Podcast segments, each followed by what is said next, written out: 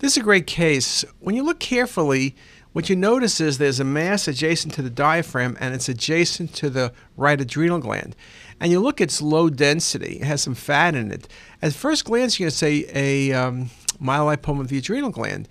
But then you recognize the adrenals next to it, but it is fat density. Could this be a liposarcoma? I guess that's a thought. It has fat, soft tissue, but it's fairly well defined. It doesn't look like an adrenal hemorrhage. It's not because the adrenal is perfectly normal and it's not high density, so it's not a periadrenal hemorrhage.